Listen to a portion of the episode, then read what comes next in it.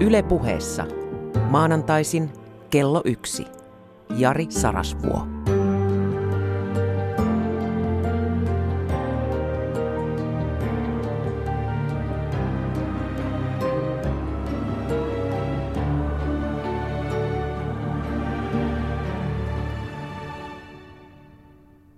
Rakas ystävä oli pakko käydä vessassa rukoilemassa.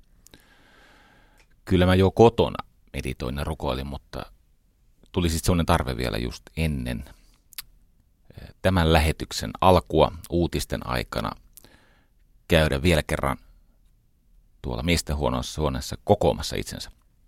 En tässä kehdannut tiimitovereiden edessä alkaa rukoilla, mutta kehtaan kuitenkin sanoa tämän. Miksi siis rukoilin.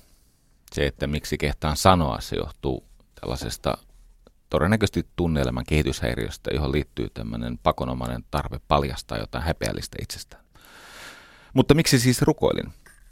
No katso, hengellisyys kiinnostaa minua semmoisessa määrin, että äh, moni äh, sivistynyt ihminen on joskus tullut lausuneeksi, että tuo Jari-poika on Jumalasta sairas. Ehkä avaan tämän myöhemmin, mitä se tarkoittaa. Mutta toden totta siinä minun maailmassa lopulta juuri hengellisyys on koko elämän pääbisnes. Ja kaikki muu ovat vain tukifunktioita. Raha, maine, opinnot, materia. Hengellisyys on se, minkä varten, minkä takia täällä ollaan. Ja tämä termi Jumalasta sairas, siis no, sillä on monenlaisia merkityksiä ja se alkuperäinen merkitys ei kyllä minuun istu, mutta se tarkoittaa siis niitä ihmisiä, jotka pohtii näitä hengen asioita aina kun silmä välttää. Siellä joku miettii pornoa vähän liikaa ja joku toinen ehkä autoja ja minun ö, tapani eksyä omiin ajatuksiini liittyy hengellisyyteen.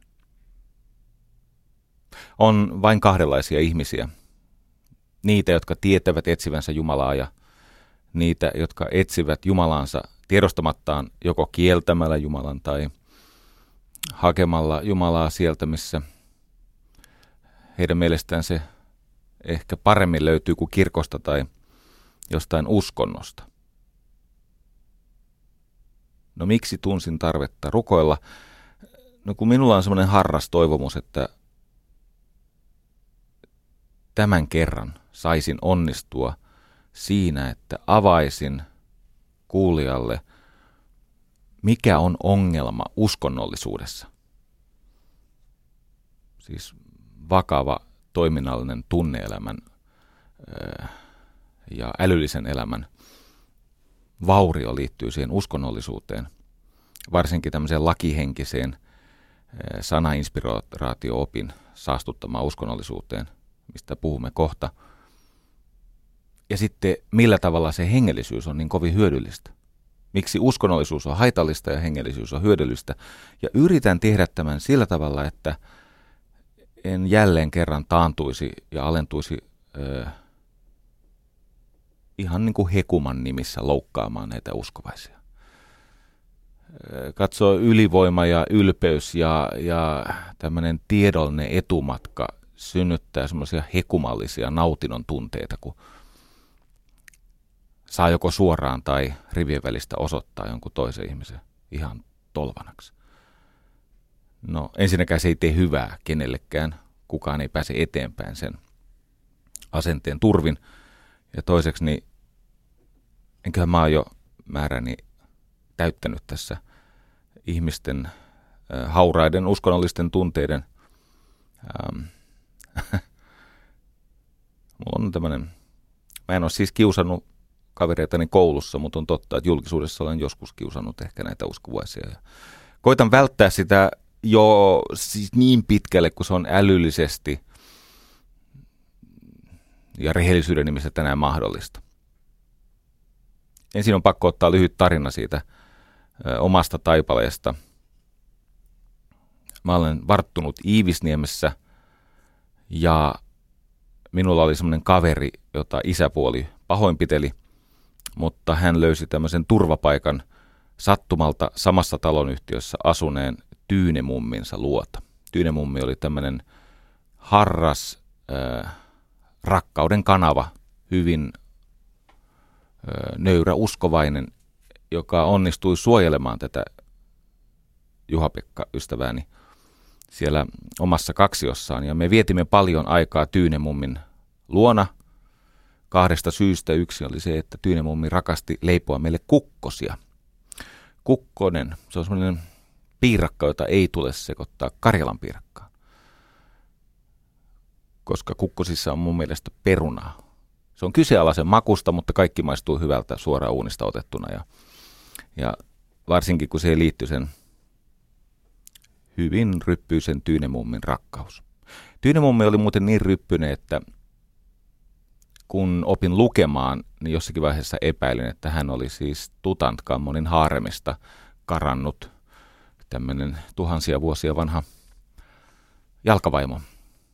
No jos ei sitä, niin ainakin hän olisi voinut olla hyvä seuraa autiolla saarella, koska niihin ryppyihin olisi voinut säilyä vettä.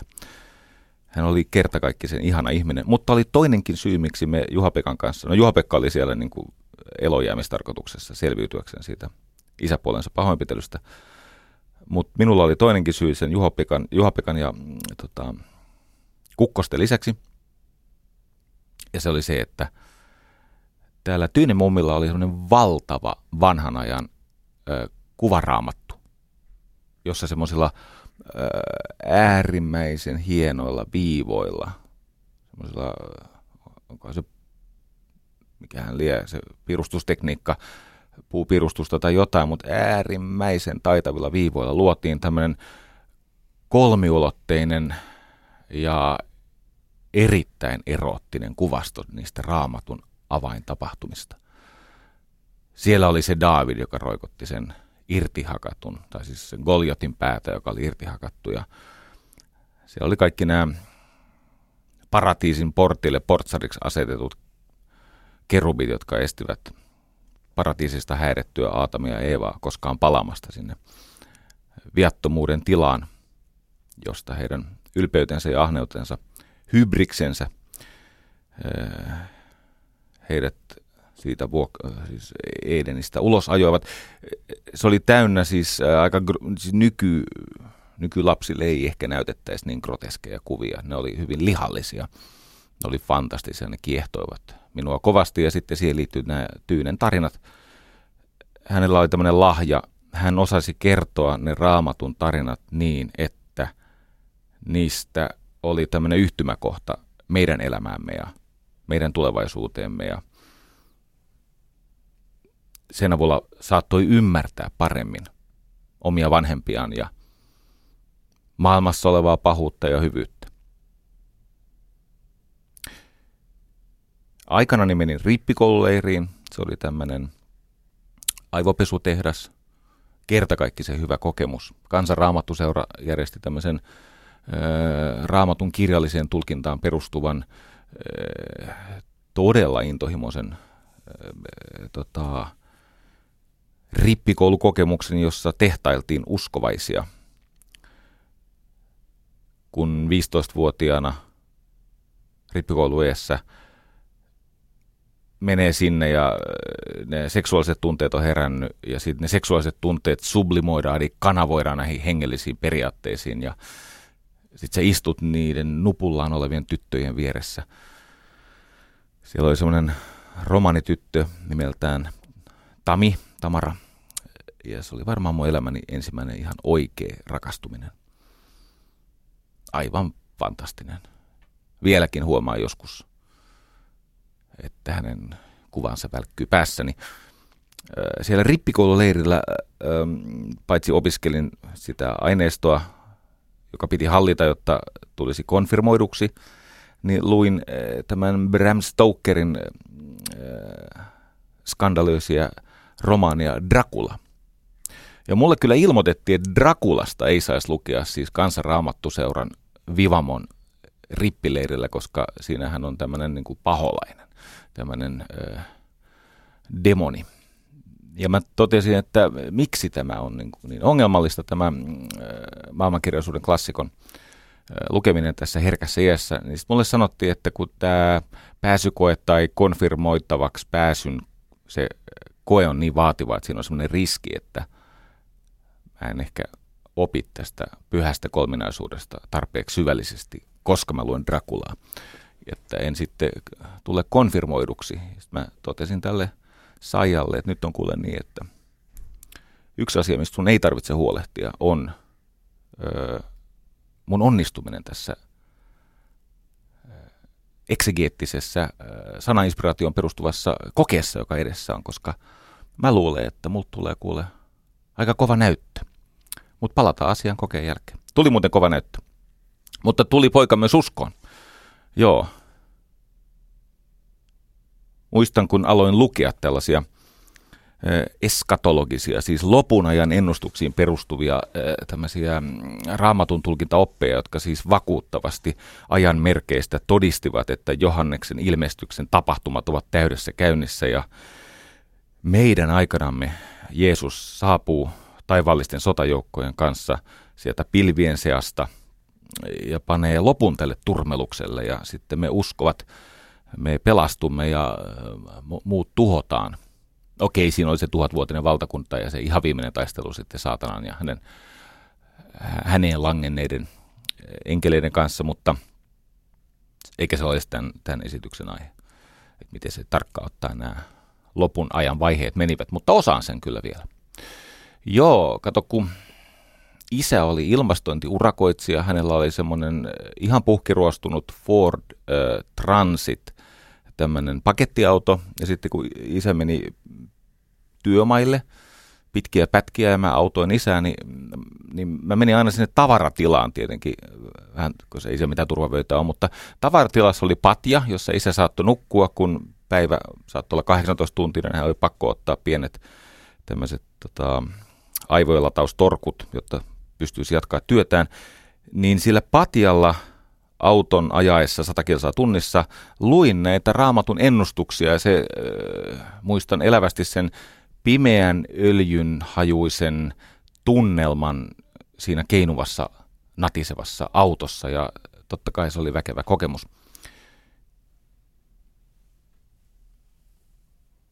Ja sitten jossakin vaiheessa aloin tulla tolkkuihin.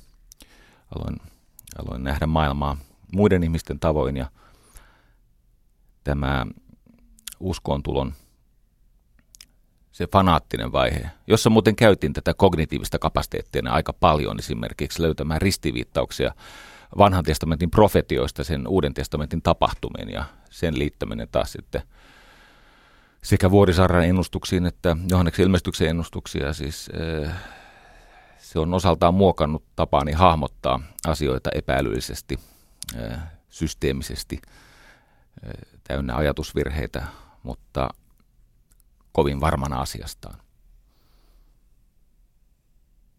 Mulla on aina ollut sellainen etuoikeus, että olen saanut tehdä työtä ja ystävystyä teologien kanssa, ihan oikeiden uskonoppineiden kanssa.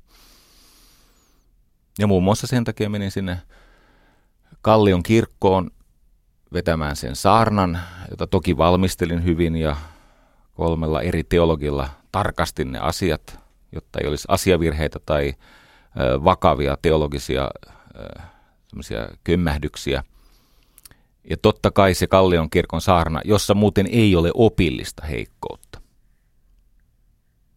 Sua tietenkin harmittaa se, että mä olen lukenut sitä raamattua vaikka sen Noan tarinan kohdalta ja mä paheksun sen Noan alkoholin käyttöä ja aamukrapulaista kiukkua ja kuopuksensa kohdistuvaa ja erityisesti hänen lapsensa kohdistuvaa vihaa ja orjaksi tuomitsemista, mutta ei siinä asiavirheitä ole. Kyllä se on, se on ihan kristillisen opin mukaista. Mutta se ei estänyt näitä umpiluuskovaisia käynnistämästä tämmöistä hyvin imelää vainoa. Imelä vaino tarkoittaa siis sitä, että se on niin kuin sokerilla naamioitu myrkky. Että oikeasti ne lähestymiset eivät ole rakastavia ja hyvää toivovia, vaan ne on, ne on siis helvettiin toivotuksia. Ne on paheksuntaa ja henkistä väkivaltaa ja nyt täytyy vaan todeta, että minuun se puree vähän huonosti, kun mä osaan sen jutun sua paremmin. No siellä oli jotain näitä Petrejä, jotka siis kirjoitti siis kymmenien sivujen juttuja, ja kun ne oli niin, kun niissä omissa opeissaan käynyt läpi näitä kohtia, ja voit lakata jännittämästä. Se lopputulos on aina sama. Sä et tällä eksegeettisellä, hengellisellä juridiikalla tätä oikeudenkäyntiä voita. No niin. Mulle sekä uskon asiat että erityisesti hengen asiat ovat läheisiä ja rakkaita ja jossakin vaiheessa nuoruudessani loukkaanoin kirkolle, koska kirkko kohteli paitsi laittomasti myös Kristuksen esimerkin vastaisesti naisia kuvitellessaan, että nainen ei voi olla seurakunnan paimen. Eli kun kirkon, kirkolliskokous hyväksyi kahden kolmasosan äänienemmistöllä 1986 naisen papiksi, eli naispappeus alkoi silloin 1986, mutta sitten oli se valtava joukko ihmisiä, jotka kieltäytyivät esimerkiksi tekemästä Jumalan palvelusta. Siis nämä oli kappalaisia ja kirkkoherroja ja siis pappeja, miespappeja. He totesivat, että jos sen naisen kromosomisto on väärä, sukupuoli on väärä, niin he eivät tule sille saastuneelle alttarille toimittamaan tätä Jumalan palvelusta tämän naisen kanssa. No se harmitti minua niin paljon, että erosin kirkosta, koska se on sekä hengellisesti että ihan Suomen lain mukaan. Se on syrjintä, se on väärin. 25 vuotta jaksoin murjottaa, vähän vajaat. Seurasin kuitenkin kirkon kehitystä ja huomasin, että siellä lopulta valo voittaa. Ensin tämä Luther-säätiö kieltäytyi antamasta piispa Eero Huoviselle ehtoollista, joka on muuten aika monen suoritus, kun ottaa huomioon, millainen sakramentti ehtoollinen on. Se nimenomaan on tämmöinen yhteinen sakramentti, yhdistävä sakramentti. Jos luterilaisessa kirkossa on mitään pyhää, niin se on ehtoollinen. Muu onkin sitten ehkä tämmöistä, sanotaan vähän toisenlaista kuin näissä mystikkajutuissa. No niin, yhtä kaikki. Kirkko alkoi tervehtyä ja kirkon työ perheiden ja vähimmäisten eteen on niin mittavaa ja tärkeää, että halusin omalta osaltani olla mukana tukemassa sitä ja liityin takaisin kirkkoon. En uskonnollisista tai hengellisistä syistä, vaan nimenomaan tukeakseni sitä arvokasta työtä, mitä siellä tehdään. Kului muutama vuosi. Kirkon tila koheni edelleen. Sinne tuli tämmöisiä hahmoja kuin Irja Askola, ensimmäinen naispiispa. Eikö niin paimenten paimen? Kari Mäkinen, arkkipiispa. Ja sitten lausunnot alkoivat olla moraalisesti ja eettisesti rohkeita. Että miten suojellaan esimerkiksi kuolemanpelon kourissa olevaa ihmistä, joka karkotetaan pois Suomesta. Kirkko ilmoitti, että avataan ovet sille vainotulle. Se oli siinä määrin asiallista, että huomasin, että ihan siis umpi-ateistit alkoivat liittyä kirkkoon. Kunnioituksen osoituksena, siis ö, omana henkilökohtaisena uhrauksenaan, jolla he halusivat ö, kertoa itselle ja kaikille muille, että tällaista kirkkoa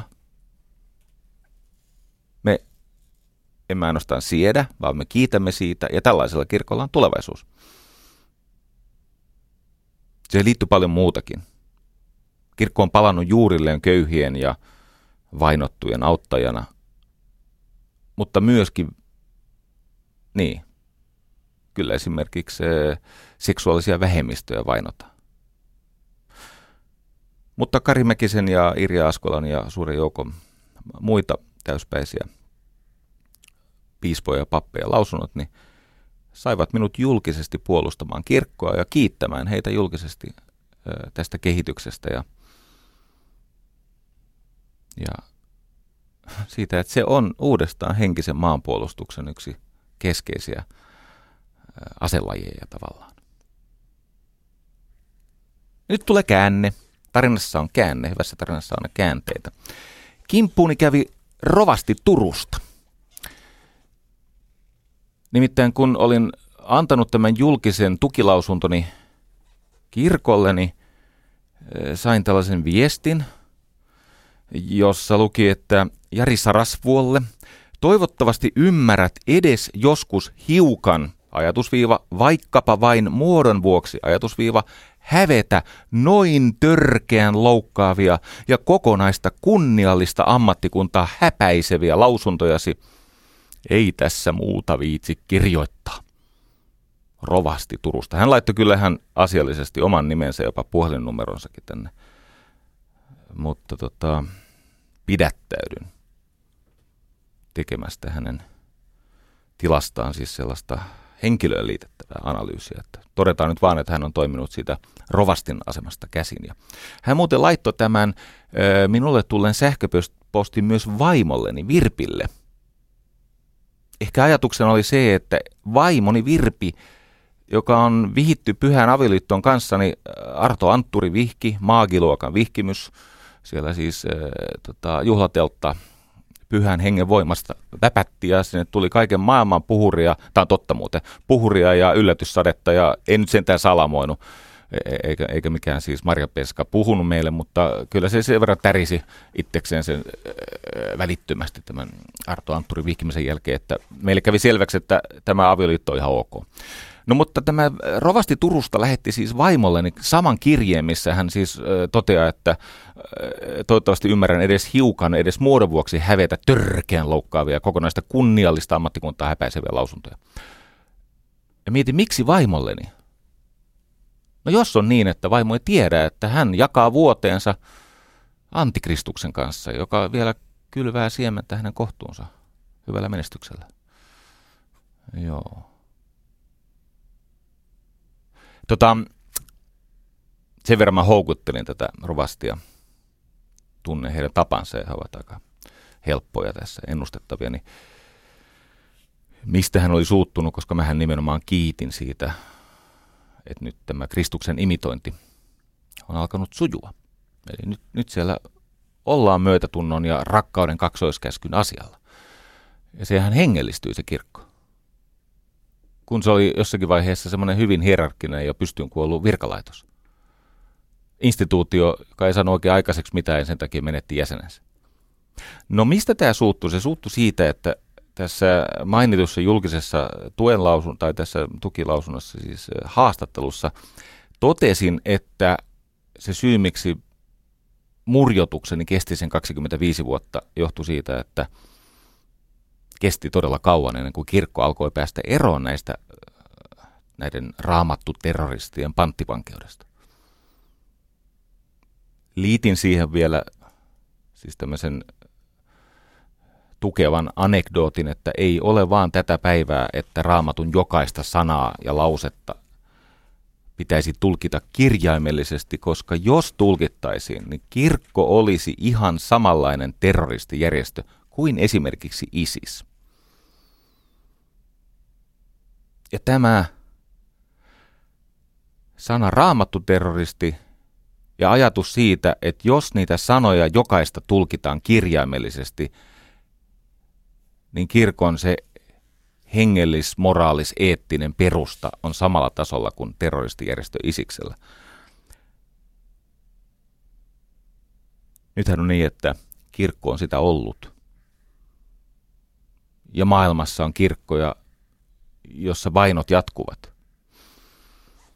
Ja kun tämä rovasti viittaa johonkin ammattikuntaan, niin mä soitin hänelle ja mä kysyin, mikä on se ammattikunta, jota mä olen törkeän loukkaavasti häpäissyt. No sieltä ei tule vastausta, sieltä tulee sitä salpietaria ja näitä rikkihöyryjä Mä joudun kysymään neljä kertaa, että sano se ammattikunta, jota tässä törkeästi loukataan. Koska en minä siinä lausunnossani piispoja enkä pappeja loukannut, vaan kiitin, ilmaisin kunnioitustani. Se liittyy tähän, että olen itse asiassa häpäissyt raamattua. Kovin monilla uskovaisilla se uskon varsinainen kohde ei ole Jumala, vaan raamattu. Heidän uskonsa kaipuu ei ole se Jumalan armo, joka heille on ilmoitettu, vaan se dogmi, jonka perusteella he lähettelevät muita ihmisiä helvettiin.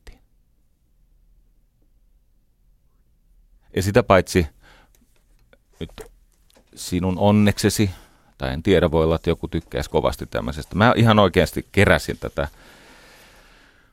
että mitä mittaluokkaa on tämä raamatussa esiintyvä järjetön sadistinen julmuus ja epäjohdonmukaisuus ja, ja, ja kostavuus, niin tähän ei ole siis ihan vähäistä.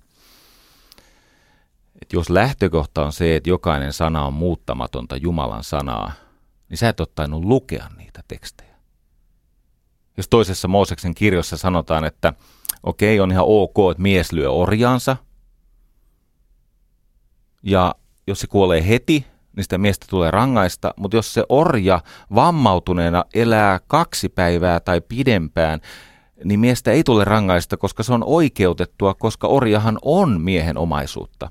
Eli ajatus on se, että sun pitäisi niin kuin nuijia niitä orjia niin, että ne ei kuole käsiin, vaan kituu sen kaksi päivää ja heti sen äh, niin kuin, tavallaan karenssiajan jälkeen, äh, jos se orja kuolee, no ei se enää kato, se omaisuutta.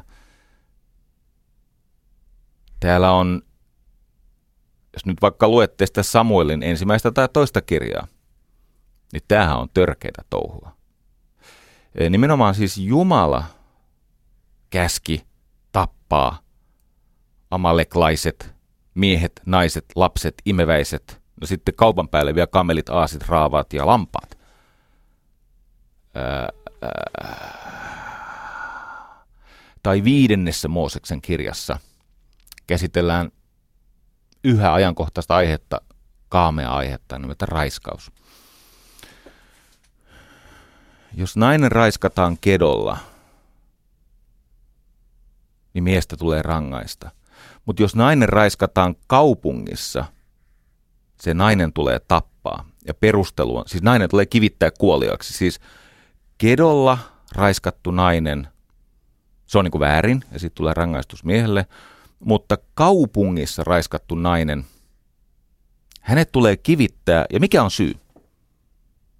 Syy on se, että on aivan ilmeistä, että kaupungissa raiskattu nainen ei huutanut apua tarpeeksi kovaa, koska kukaan ei tullut pysäyttämään tätä raiskausta. Kedolla taas on ihan sama tekevää, kuinka paljon huudat, koska paikalla on korkeastaan niin kuin lähistöllä kuulee täysyydellä paimenia ja ne luulee, että siellä on joku lammas, joka, jota koulutetaan tai jotain vastaavaa.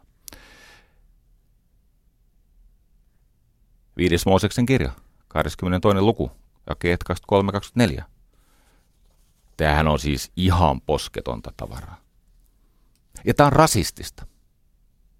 Tämä nimenomaan kohdistuu kansanryhmiin kategorisesti äärimmäistä väkivaltaa vaatien. Ja nämä on Jumalan käskyjä sanoja.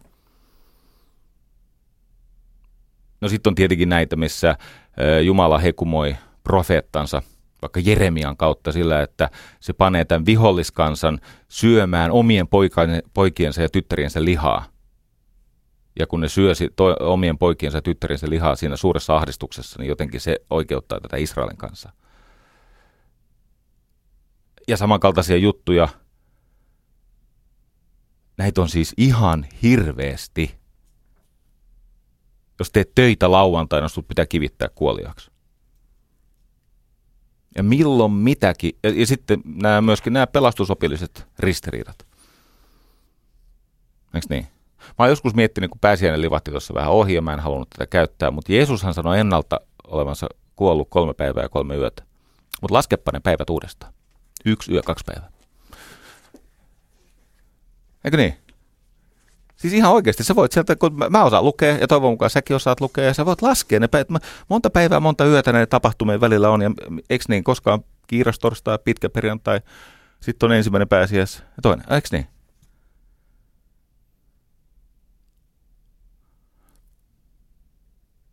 Äm, Jumala lähettää valitulleen voidelta, voidellulleen Saulille. Hän lähettää itse pahan hengen, siis ainoastaan saatana ei lähetä pahan henkiä, vaan Jumalan, Herran lähettämä paha henki riivasi tai vaivasi tätä Saulia.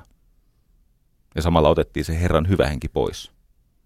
Ensin, ensin hybris pois ja sitten tilalle tämmöinen, eli se euforia siinä katoo ja sitten tulee siis kaamea masennus.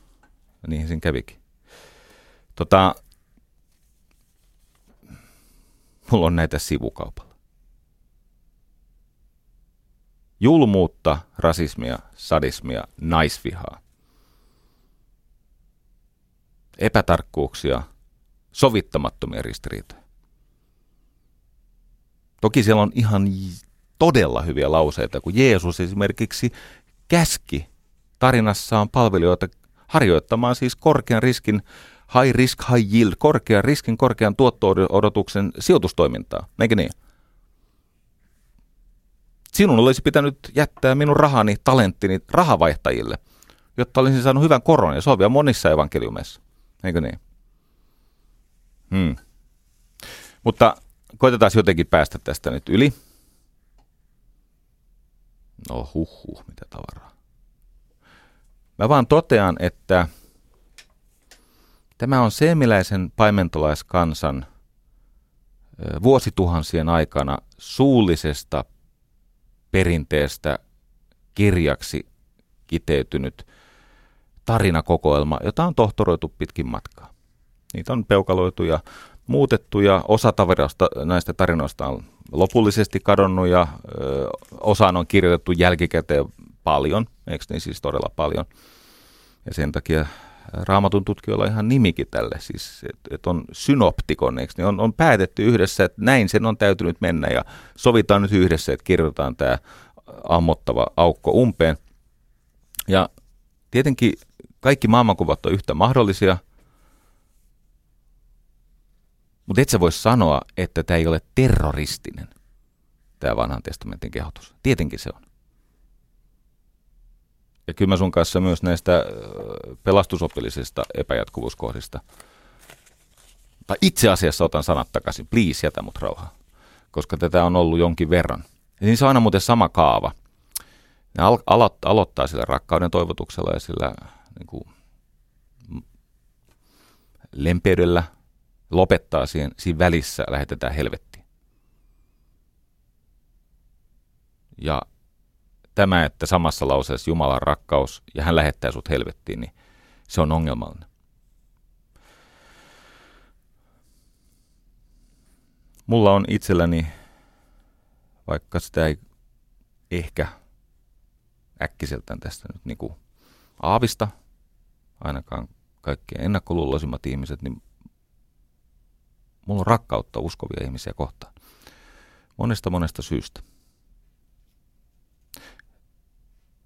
Uskonto on yksi ihmiskunnan tärkeimpiä asioita.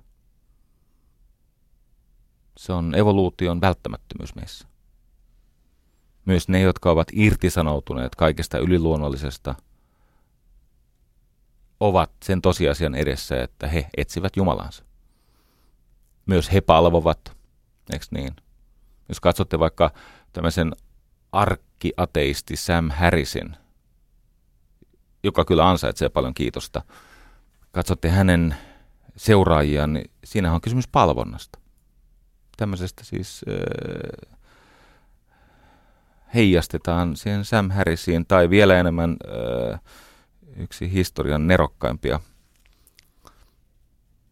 ja syvällisimpiä Jumalan pilkkaajia on, on Christopher Hitchens, joka itse asiassa ei ole lainkaan niin paatunut ja paha tai ollut. Sehän monen mielestä ei ole sattumaa, että Christopher Hitchens ku- kuoli juuri kurkkusyöpään, koska hän sillä kurkun päällään teki niin paljon syntiä. Hitchens itsekin naureskeli tästä, että, että tota, ei se syöpä hänen tapauksessaan olisi haimaa voinut iskeä. Sen täytyy osua joko kurkun päähän tai tai suuhun. No.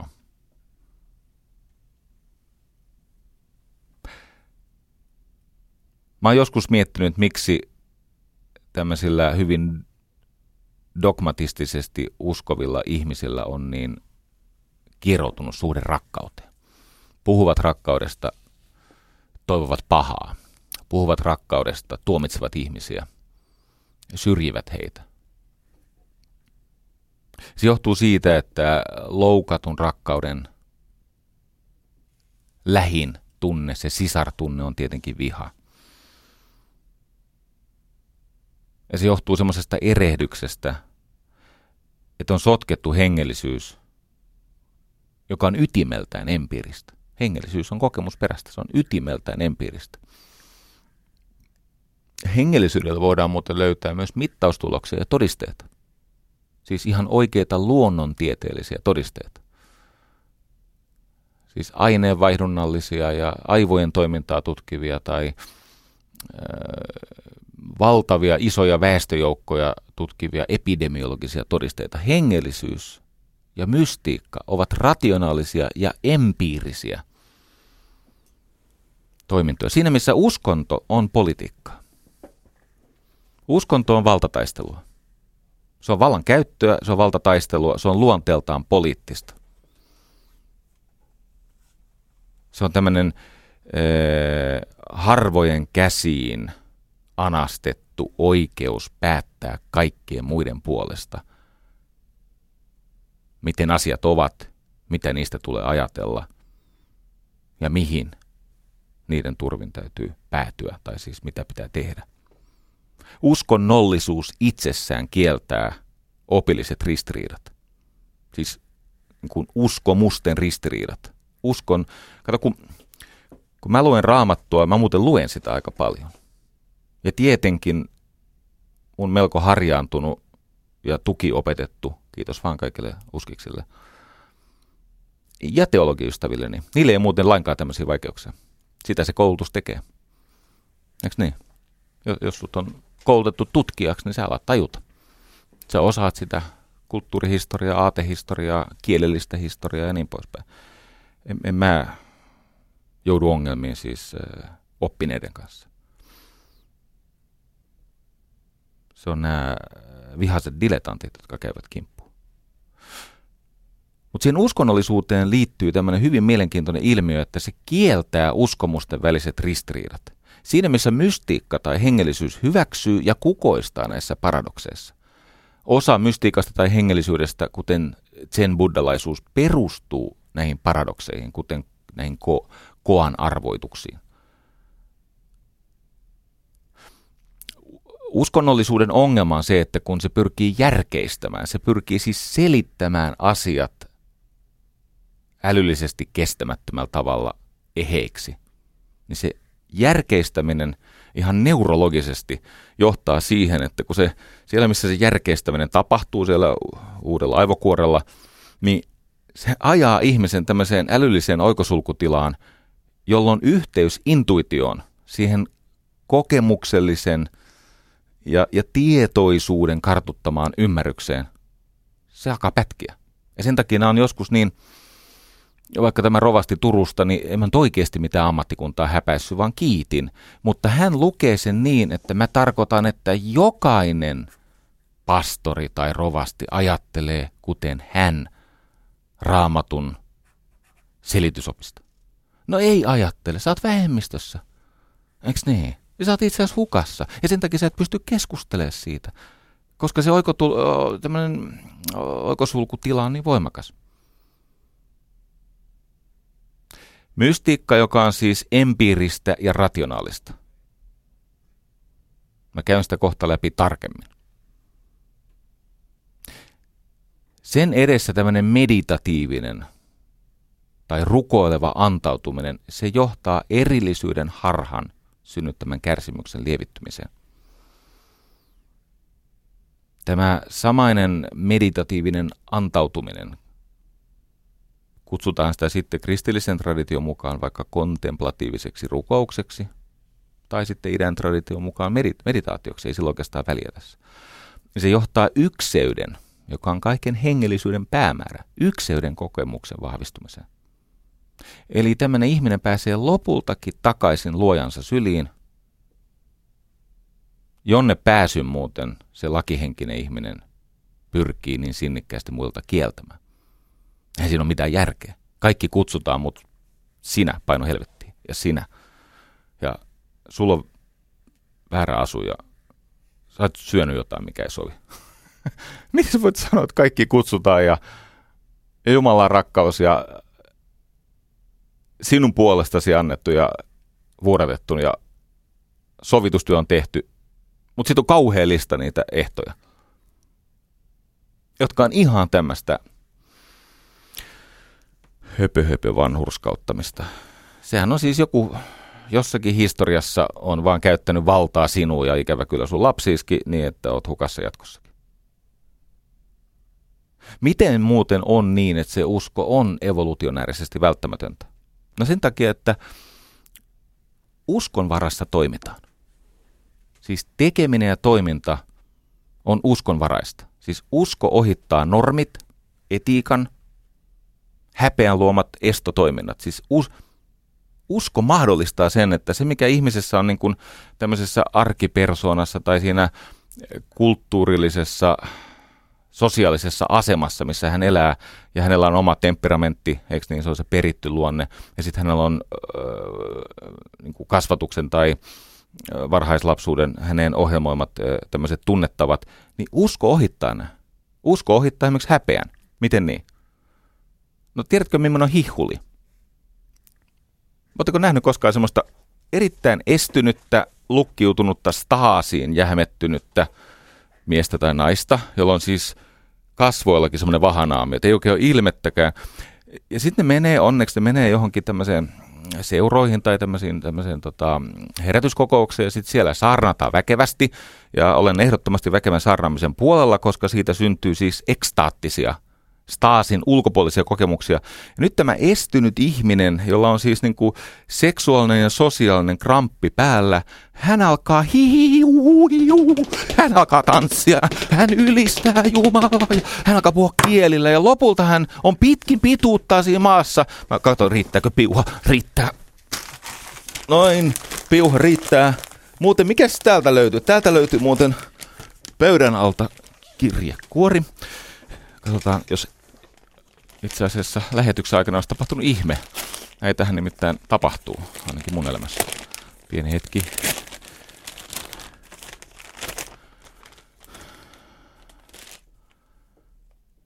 No niin. Tämähän on siis uskovaisen Jeesuksen elämä ei ollut unettavaa samantoistamista, vaan seikkailu tuntemattomaan. Ehdottomasti samaa mieltä, miten suurimmassa määrin. Mähän on saanut lahjaksi kirjan. Ei, joo. Kiitos. Maailma on täynnä kauniita uskovia ihmisiä, jotka elävät todeksi tämän rakkauden kaksoiskäskyn. Tämä rukoileva ystävä, joka lähetti tämän minulle, niin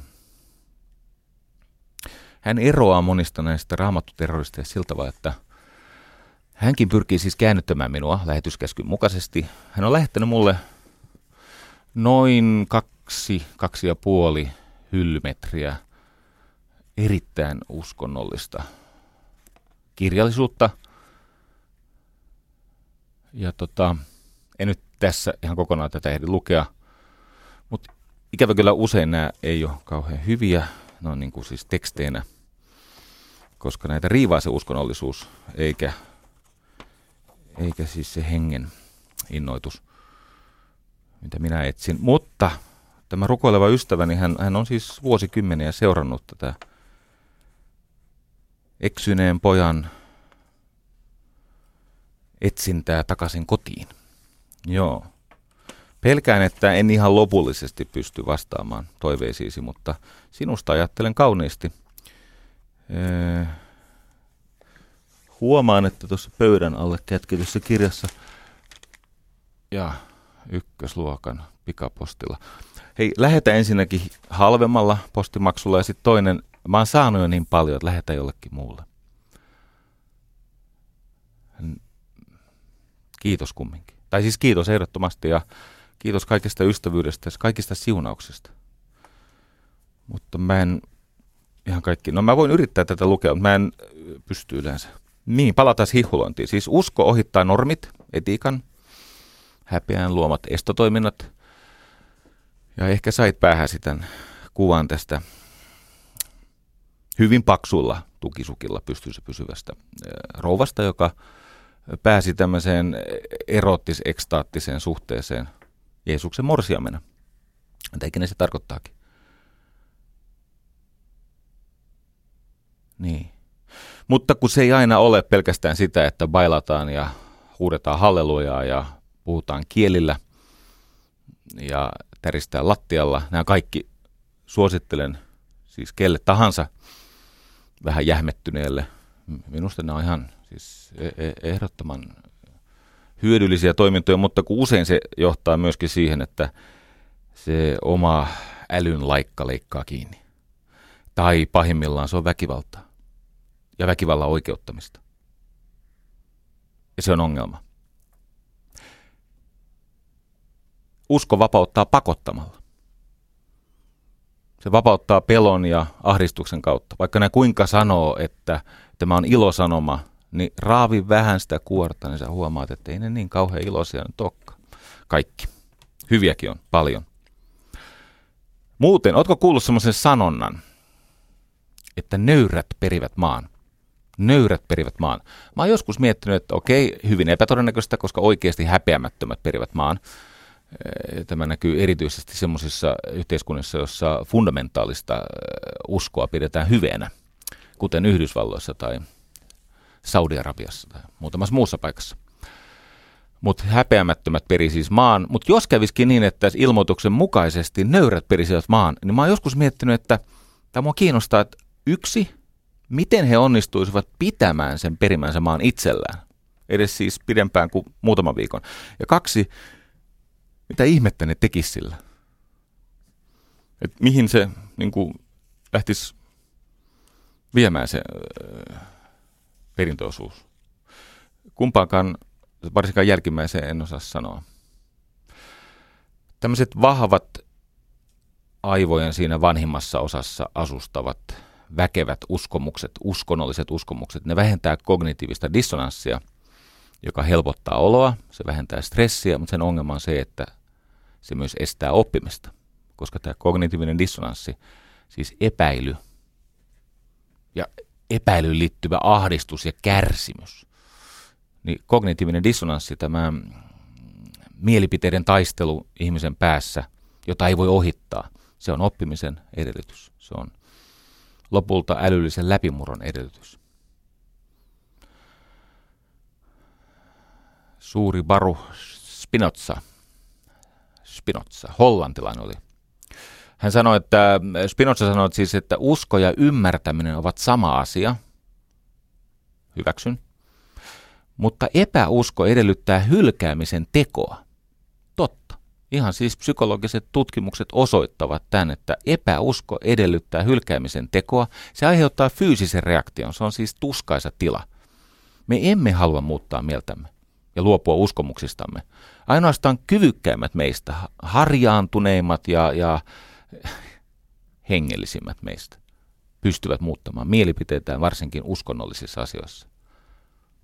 Ja yksi syy siihen on paitsi nämä yksilön biologiset eh, tuskatilat, jotka liittyvät siihen, että se kognitiivinen dissonanssi ei jätä niitä uskonnollisia uskomuksia rauhaan, mutta siihen on myöskin toinen syy ja se on se, että kulttuuri, ympärillä olevat ihmiset ja se valtava aatteiden ja tämmöisten meemien perintö, joka on raskaana niskassamme, niin sehän on tosiasiassa ideoiden sotaa tämä kulttuuri, jonka ytimessä on uskomusjärjestelmät. Sillä meitä hallitaan. Oletko muuten koskaan miettinyt mistä tulee englanninkielinen sana because. Because. Se on tämmöistä vanha englantia ja siellä on, se tulee siis kahdesta sanasta by, jonkun kautta. By cause, eli jonkun syyn takia tai syyn kautta. By plus cause, eikö niin? Cause on syy. Uskominen edellyttää kausaliteettia. Syy-seuraussuhteiden selville ottamista ja, tai ainakin niiden hyväksymistä. Mutta jos ei tämmöistä aitoa syy-seuraussuhdetta ole, niin ihminen joutuu hylkäämään sen järkeilyn. Joskus ihmiset sanovat, että he perustelevat uskoaan Jumalan, jota en vähäisimmässäkään määrin, siis poiketen Sam Harrisista tai edesmenneestä Christopher Hitchesistä, mä en vähäisissäkään määrin ole sitä mieltä, että ihmisten pitäisi hylätä Jumalansa. Heidän pitäisi alkaa etsiä sitä uudestaan. Mutta kun ihmiset perustelevat Jumalan, Jumalan olemassaoloa, niin he sanovat suurin piirtein näin, että uskon Jumalaan, koska, ja sitten he esittävät irrationaalisen argumentin, joka on palautettavissa muotoon, koska se tuntuu hyvältä. Se antaa minulle lohtua. Se antaa minulle turvaa. Se antaa toimintakykyä. No, tämä on älyllisesti epärehellistä, mutta inhimillisesti välttämätöntä. Mutta ihan samalla tavalla, kato, jos sä tarpeeksi pitkään esität uskomuksia, josta kukaan ympärillä oleva ihminen ei niin kuin älyllisen valppauden nimissä kykene olemaan samaa mieltä. Niin sehän on sama kuin sä sanoisit vaikka, että takapihallani on haudattuna jääkaapin kokoinen timantti. Ja sitten toinen sanoo, että no kun sä kärsit köyhyydestä ja sulla on niitä pikaluottovelkoja ja, ja itse asiassa puolisos tarvitsisi uuden auto tai eikö niin, teillä olisi taloudellisia tarpeita, miksi sä kaivasta timanttia esiin? Jos sä oot niin vakuuttunut, että takapihalla niin on kaivat, äh, haudattu jääkaapin kokoinen timantti. Ja tämä ihminen on jostain syystä sitä mieltä, että se on siis siellä sen timantti, sitten tyhjä. Ei, ei pysty jatkaa keskustelua. Hmm. Uskolla on täydellinen valta tunneelämään. Siis jos uskot johonkin, ja se johonkin, jos se on tarpeeksi vahva asia, niin sun tunneelämä määrittyy sen kautta. Jos esimerkiksi uskoisit, siis sydämestäsi uskoisit, että omaa 13-vuotiaasta tytärtäsi kidutetaan hitaasti ja raiskaten isisin vankilassa, ja tämä olisi sulle totta, et kyllä saisi hetken rauhaa. Sähän tulisit hulluksi siitä tuskasta. Ja sitten vielä, kun siihen uskoon liittyy se, että usko etsii vahvistuksia väitteilleen, siinä missä tiede falsifioi näitä väitteitä. Eli tiede pyrkii osoittamaan, että joku väite ei ole totta, ja jos ei tiede pysty osoittamaan, että joku väite ei ole totta, niin sitten se hyväksytään väliaikaiseksi totuudeksi, kunnes tieteen edistyminen taas sen edellisen teorian kumoaa, ja sitä kutsutaan, eikö niin, se on se progressio. Mutta usko toimii päinvastoin. Usko etsii vahvistusta väitteille millä tahansa älyllisellä taikatempulla. Ja tiede taas pyrkii kaatamaan omat teoriansa, jotta löytyisi vielä paremmin hyökkäyksiä kestävä teoria. Suuri Karl Popper sanoi hienosti, että me emme voi koskaan todistaa mitään teoriaa oikeaksi. Me voimme ainoastaan epäonnistua väitteen kumoamisessa toistaiseksi. Jos ei pysty kumoamaan jotain väitettä, ja sulla on asiallisia tietoon liittyviä argumentteja, niin sitten siitä tulee jotain.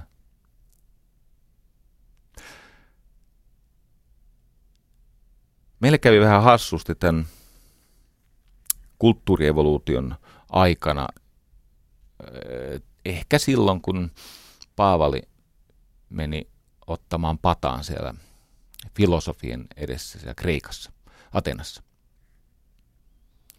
Ihan alun perin ne varhaisimmat uskonnot, ja tämän olen oppinut Jaakko Hämeenanttilan kirjasta Usko, erinomainen kirja – niin varhaisimman uskonnon se muoto oli se, että, että siellä oli siis ortopraksia, ei niinkään ortodoksia.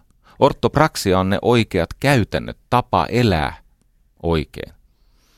No sitten tuli varsinkin tämä kreikkalaisen filosofian karhunpalvelus kristinuskolle, ja se ajoi kristinuskon sinne ortodoksiaan, eli ortodoksia, oikea oppisuus, oikea mielisyys, eikä enää ortopraksia, eli se oikea toiminta, jolloin se rationaalinen todistelu nousi tärkeämmäksi kuin se hengellinen elämä.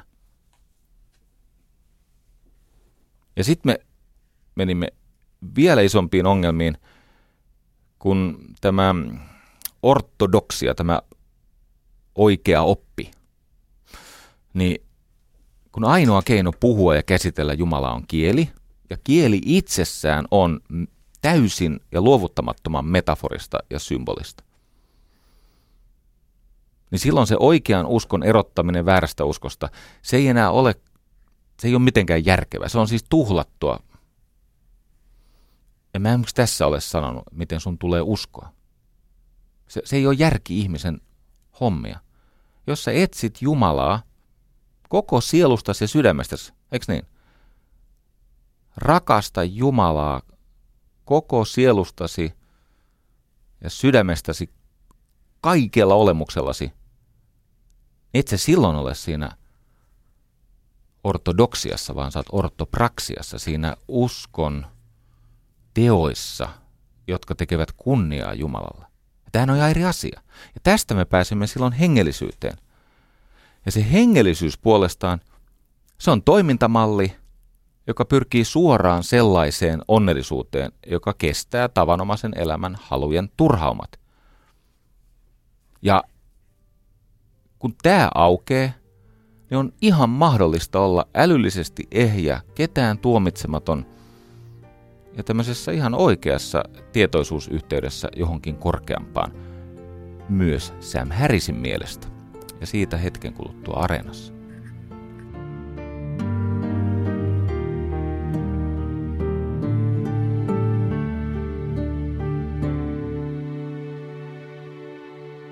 Yle puheessa Jari Sarasvuo.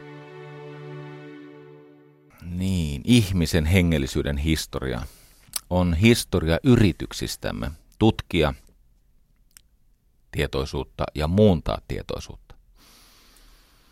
Kaikki nämä hengen harjoitukset, on se sitten paasto tai rukoilu, meditaatio tai deprivaatio, siis askeesi, tai psykedeelit, sekin on ollut, eikö niin, tämmöiset psykotrooppiset huumeet merkittävä osa ihmiskunnan historiassa on etsitty Jumalaa LSDn avulla. Tai treenaaminen,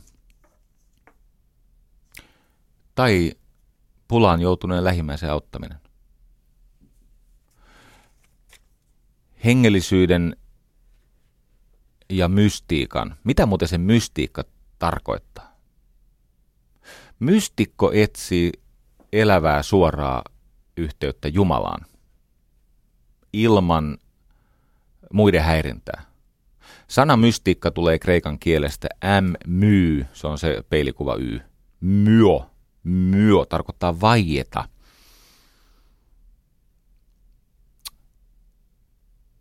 Vesamatti Loiri tässä suuremmoisessa biisissä ystävälleni, hän sanoi, että hän toivottaa ihmiselle sen verran rakkautta, että ymmärrät vaieta sen verran rakkautta, että ymmärrät vaieta. Mitä se hengellisyys on? Se on ensinnäkin pyrkimystä päästä vapaaksi omaan persoonaan sitoutuvista tunteista ja tästä erillisyyden harhasta. Hengellisyys on hidas avioeroprosessi katoavasta, muuttuvasta ja harhaisesta maailmasta. Siitä erillisyyden harhan synnyttämän kärsimyksen. Se on sammut, sen sammuttamista.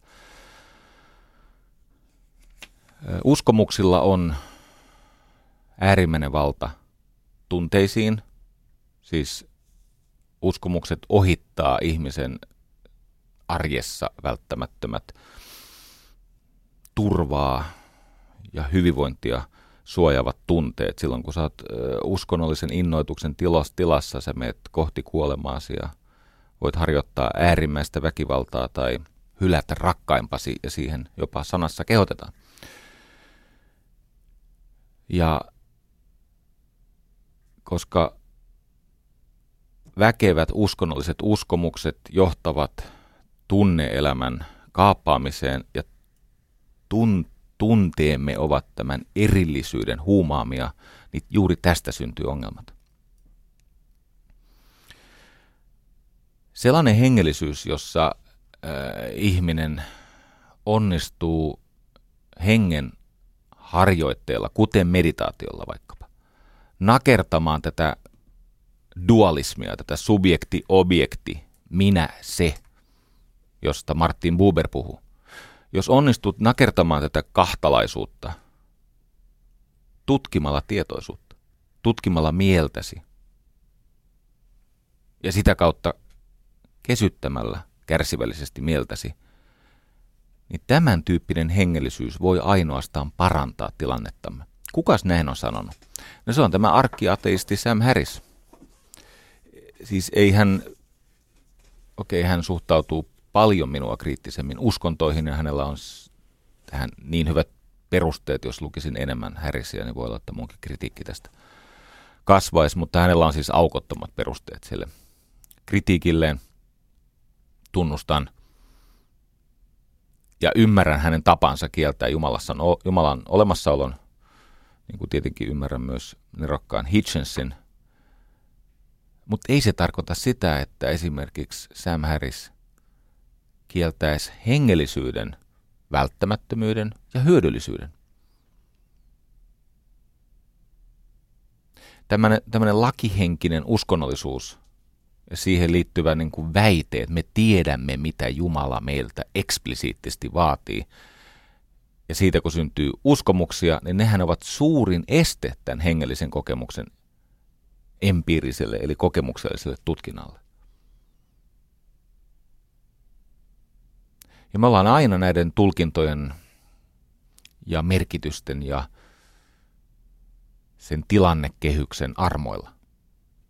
Eli minkä kontekstin kautta me lähestymme tätä elämän ja iäisyyden mysteeriä.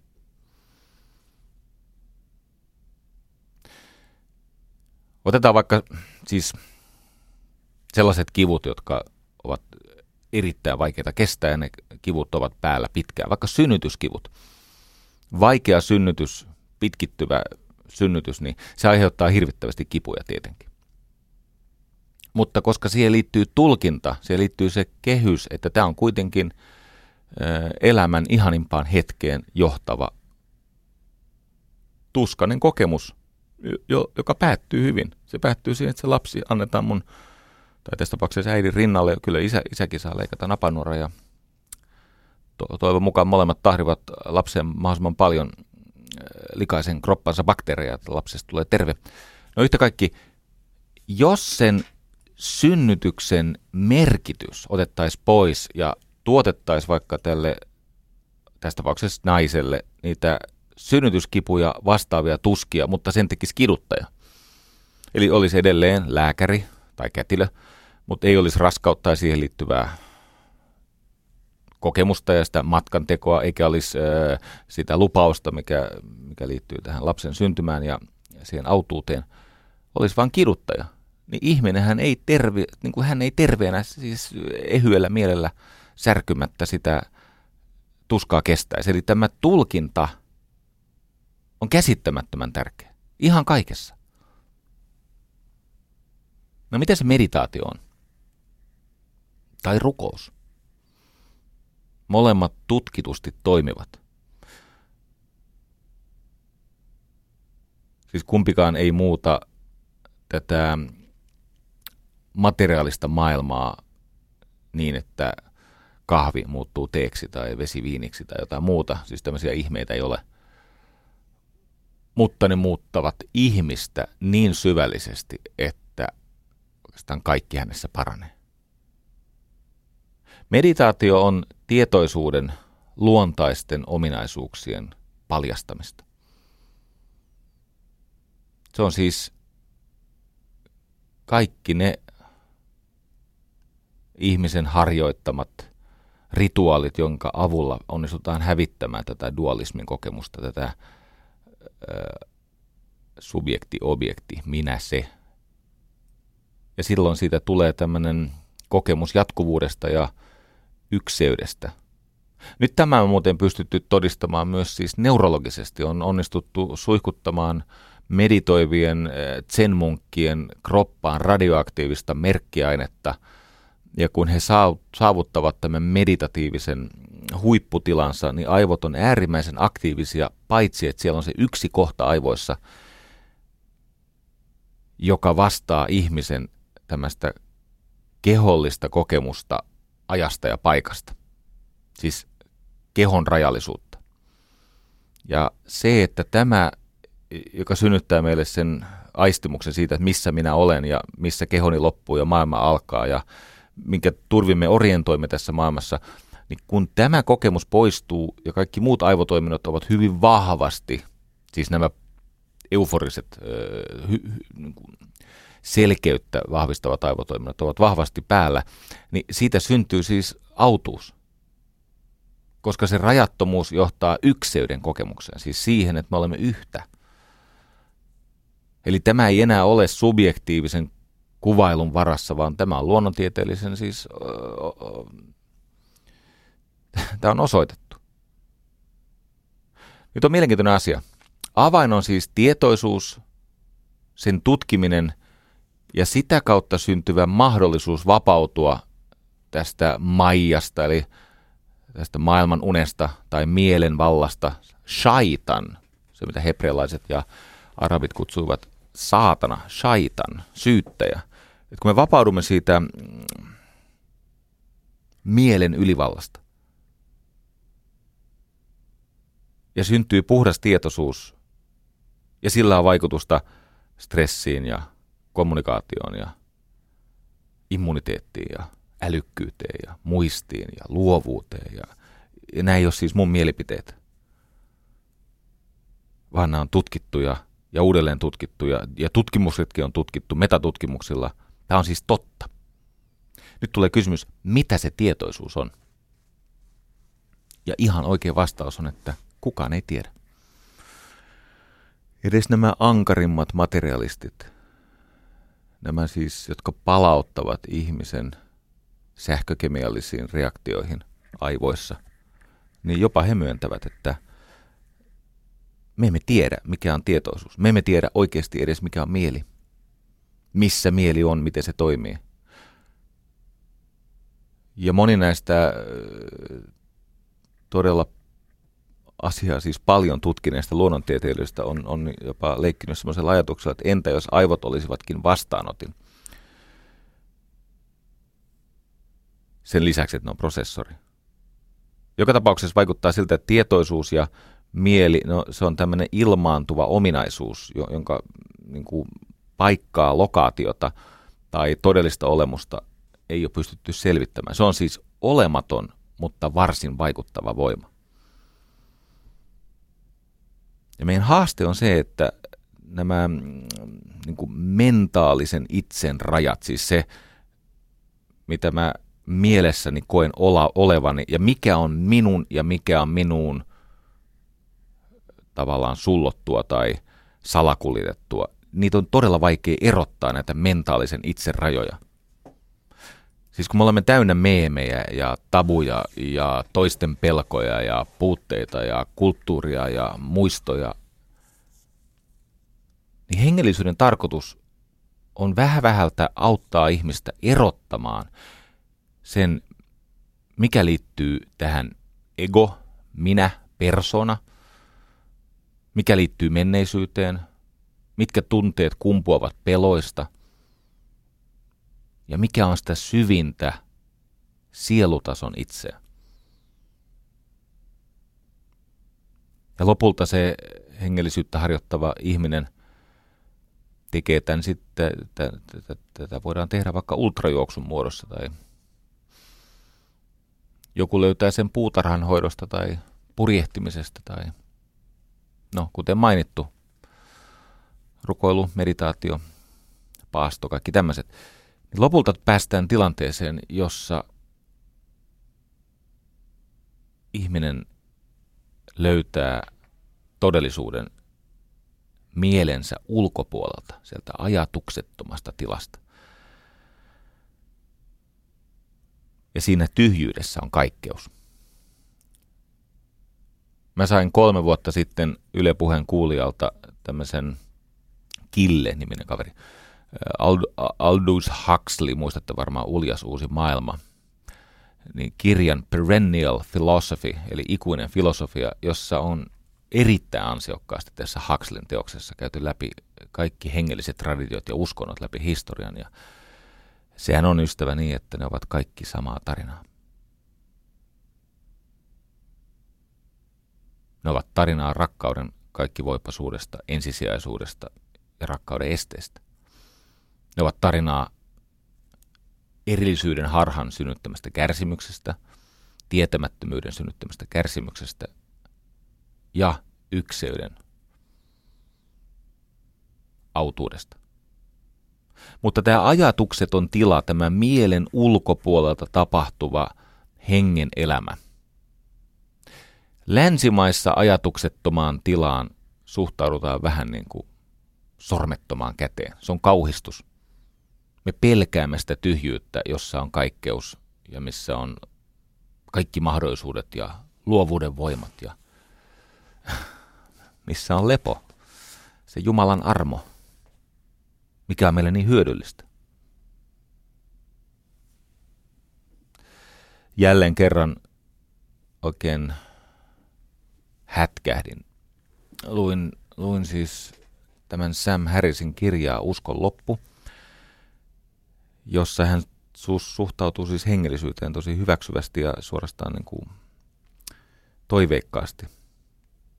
Sitten hän totesi, että niin, että se idän perinne tietoisuudesta ja mielestä ja hengellisyydestä, se on sanomattomasti rikkaampi. Ja siinä aika tylyllä niin kuin nämä mustan vyön ateistit ovat joskus argumentaatiossaan tylyjä ja vastaanpanemattomia. Et jos sivistys ja älyllinen rehellisyys on ihmiselle tärkeää, niin kyllä ky- nämä on aika vahvoilla nämä ateistit, noin niin kuin lievästi sanottuna. Ne on ihan ylivoimaisia argumentaatiossa. Silloin kun logiikka ja todellisuuden taju ja silloin kun ei voi niin kuin asioita ohittaa harhojen suojin, niin ne on ylivoimaisia. Hän sitten totesi tämä Sam Harris siinä kirjassaan uskon loppu, että länsimaissa äh, tätä hengellisyyttä on tutkittu vähemmän. Sitä ymmärretään vähemmän ja sen traditio on ohut. Idässä on sanomattomasti rikkaampi, jalostuneempi, syvempi suhde tähän. Ja toden totta siellä oli näitä tekstejä, näitä Shankaraa ja Padma Sabambala, eli Guru Rinpoche ja Nagarjuna ja niin poispäin. Siellä oli tämä lista on pitkä ja ne, jotka tätä on joskus harrastaneet, ne tietävät, että toden totta. Näinhän se on. Mutta ei se tarkoita sitä, etteikö hengellisissä harjoituksissa, on ne sitten kristillisiä tai islaminuskoisia, silloin kun ne ei sitoudu siihen ajatukseen, että uskon kohde ei olekaan Jumala, vaan se itse oppi ja sen pyhä kirja ja ne pyhät, pyhät yksivaltiat. Silloin kun alkaa tosissaan etsiä Jumalaa, niin alkaa käydä kaikissa kulttuureissa paremmin. Se siitä on kiinni, eikä siitä tarvitse kenenkään loukkaantua.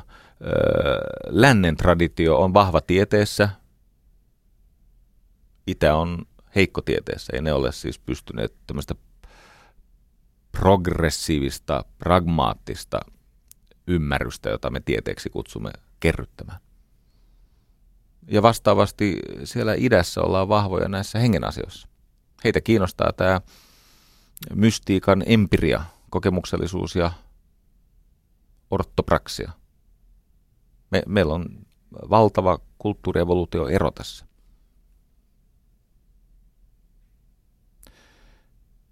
Hengellisyys kytkeytyy aina etiikkaan. Ja se johtuu siitä, että kun tämä mm, pyrkimys harjoittaa tietoisuuden itsettömyyttä, siis sitä Siis se tarkoittaa siis sitä, että ihminen ei jäsennä maailman tapahtumia tai väittämiä tai tilanteita itsekeskeisesti omien tunteidensa tai oman menneisyytensä tai oman ymmärryksensä kautta. Hän ei jäsennä asioita oman minänsä kautta. aidosti hengellisen ihmisen tunnistaa siitä, että hän ei tunne mitään tarvetta neuroottisesti puolustaa jotain, joka on hänelle pyhää ja totta. Ja vastaavasti lakihenkisen ihmisen tunnistaa siitä, että sieltä tulee saman tien ne uhkailut ja vainot ja, ja ihmisten jakaminen vuohiin ja lampaisiin. Jos vähänkin uhataan jotain sellaista, joka ei ole alun perinkään ollut totta, sä et pysty puolustamaan sitä mitenkään. Niinpä sä saat tämmöisen neuroottisen raivoreaktion. Mutta silloin kun se tietoisuuden itsettömyys, siis kyky nähdä maailma ja sen ilmiöt muutoin kuin itsekeskeisesti omien tunteiden ja persoonan ja oman menneisyyden ja omien mielipiteiden kautta, niin silloin kun se on onnistunut, niin se hengellinen elämä on sitä, että se oma tarkkaavaisuus, se, että sä osallistut maailmaan aistien etkä mielesi kautta. Siis todellisuuden ja kokemusten ja empirian kautta, etkä opin ja pelkojen ja harhojen kautta, niin se tarkkaavaisuus aina vaan laajempaa ja se vapautuu niin, että tästä havainnosta elämän tosiolemuksesta siitä tulee vakaa. Ja kun se on vakaa, sitä ei tarvitse puolustaa. Ja miksi tämä hengellisyys kytkee etiikan mukaan? No sen takia, että tätä ei oikein voi harjoittaa ilman myötätuntoa, uteliaisuutta, lämpöä, kärsivällisyyttä, rakkautta, lujuutta. Se tulee se etiikka sitä kautta. Se ei enää onnistu kiivailemalla.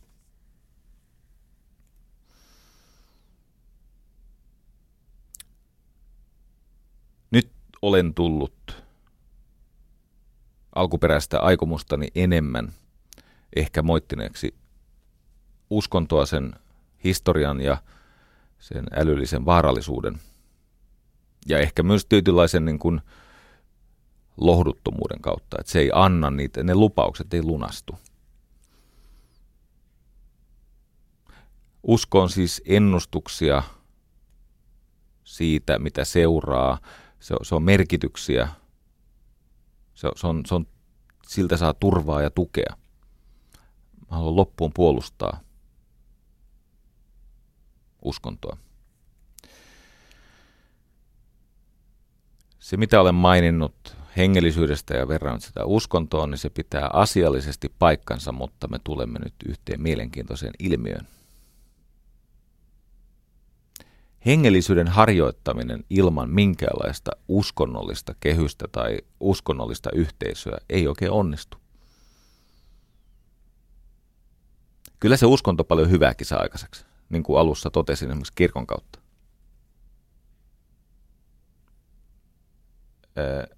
on ihan kiva puhua köyhien puolesta, mutta on ihan toinen asia viettää öitä siellä soppakeittiössä ja antaa oikeasti rahaa köyhille. että kyllä nämä mun moittimat uskonnot, niin ne tekee myös käsittämättömästi hyvää. Ja moni meistä rusinoita pullasta poimivista äh, niin kuin tämmöisestä, no, me, me jotka usko, uskottelemme olevamme kovin hengellisiä, niin sitten kun katsoo ihan oikeasti tekoja, todistettavia tekoja, kun meillä ei ole sitä yhteisön tukea, eikä sen tradition ja rituaalien tällaista jalostavaa, kasassa pitävää, eteenpäin vievää voimaa, niin ne symbolit, mitä mekin väitämme pyhinä pitävämme, että me pidämme pyhinä niitä, ne symbolit, ne on mykkiä. Tämä Jaakko Hämeenanttila siinä kirjassa Usko kirjoitti hyvin, että symboli, joka on reväisty omasta perinteestään irti, siis juuriltaan. Se on mykkä. Se on, se on siis menettänyt sen maagisen voimansa. Ei se ole sattuma, että sitten kun katsoo tätä ö, esimerkiksi sitä, että mitä oikeasti tehdään kärsimyksen lievittämiseksi maailmassa, niin kyllä siellä usein on taustalla joku World Vision on hyvä esimerkki. World Vision kehitysmaissa auttaa lapsia eteenpäin niin se on seatlelainen kristillinen porukka takana. Uskovaiset on liian helppo saalis ja vaikka joskus pitäisikin nähdä enemmän vaivaa sen niin kuin ajattelun jalostamisen eteen, niin eivät he ihan kaikkea sitä rankaisua ansaitse, joka esimerkiksi munkin suusta joskus tulee. Mä vaan toivoisin, että se usko olisi semmoinen elävä voima, jonka pyhyys paljastuisi niistä hedelmistä. Eikö niin? Hedelmistään puu tunnetaan. Tämä on mielenkiintoinen lupaus. Se hedelmä on symbolikielellä rakkaus. Että jos vaikka sen tuomitsemisen ja oikeassa olemisen ja helvettiin toivottamisen sijaan olisikin vain rakkautta. Eikä pelkoa. Puhumattakaan näistä ääriilmiöistä. Läpi maailman historian tietenkin pahuutta on aina oikeutettu ja tehty mahdolliseksi uskonnolla, koska se uskonto ohittaa sen. Siis rajut uskonnolliset ö, opinkappaleet, ne ohittaa tämän ihmisessä olevat eettiset ja ö, niin kuin lajinomaiset estotoiminnat. Mutta kun kaikki menee eteenpäin, loppuun tämmöinen universaali havainto siitä, että mitä se hengellisyys voi olla. Semmoinen äh, zen-buddhalaisen koulukunnan mestari Dogen vietti vuosia Kiinassa, opiskeli suurten mestareiden joukolla sitä zeniläisyyttä tai zen-buddhalaisuutta. Ja lopulta hän palasi Japaniin ja hänen oppilaansa tenttasivat innoissaan Dogenilta salaisuuksia – jota hän oli löytänyt vuosien opintomatkalla. Ja Dogen sanoi hienosti, että ainoa, mitä voin ihmisestä sanoa, on se, että ihmisen kasvoilla silmät sijaitsevat horisontaalisesti, mutta nenä vertikaalisesti. Pääsääntöisesti näin. Suusta en osaa aina sanoa. Se on hyvä havainto. Se menee niin, että lopulta tulokset kertoo koko tarinan, hedelmistään puu tunnetaan, tulosten taso ei nouse tekemisen tason yläpuolelle. Tulokset ovat peräisin sun teoistasi. Tulokset eivät ylitä tekemisen tasoa. Mikä määrää tekemisen taso? Tekemisen taso ei koskaan nouse harjoittelun tason yläpuolelle. Eli pitää olla joku tapa harjoittaa sitä hengellisyyttä. Ja edelleen, jos tulokset eivät nouse tekemisen taso yläpuolelle, tekemisen taso ei nouse harjoittelun ja harjoitteiden taso yläpuolelle, niin mikä pitää tätä koko juttua panttivankinaan? Se on tietenkin se, mitä uskomuksia sinulla tästä maailmasta ja sen todellisuudesta, siihen liittyvästä tietoisuudesta ja näiden kaikkien mukanaan tuomista mahdollisuuksista ja siunauksista sinulla on. Jos uskomukset tervehtyvät – jos se pyhä henki tai braama, miksi ikinä haluat, bra, braana haluat sitä kutsua, luonto tarkoitti ennen sielua Suomessa. Sielu ja luonto on sama, eikö niin? Näitä pitäisi vähän työstää näitä. Eli me tarvitsemme uskon harjoituksia.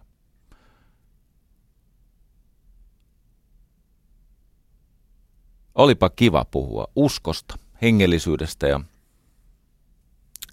koittaa, no, ehkä rakentaa siltaa meidän erilaisten ihmisten välille. Kiitos kaikille ja Jumalan siunausta ja muuta tiukkaa hommaa itse kullekin.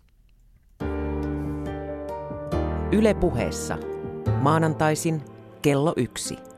Jari Sarasvuo.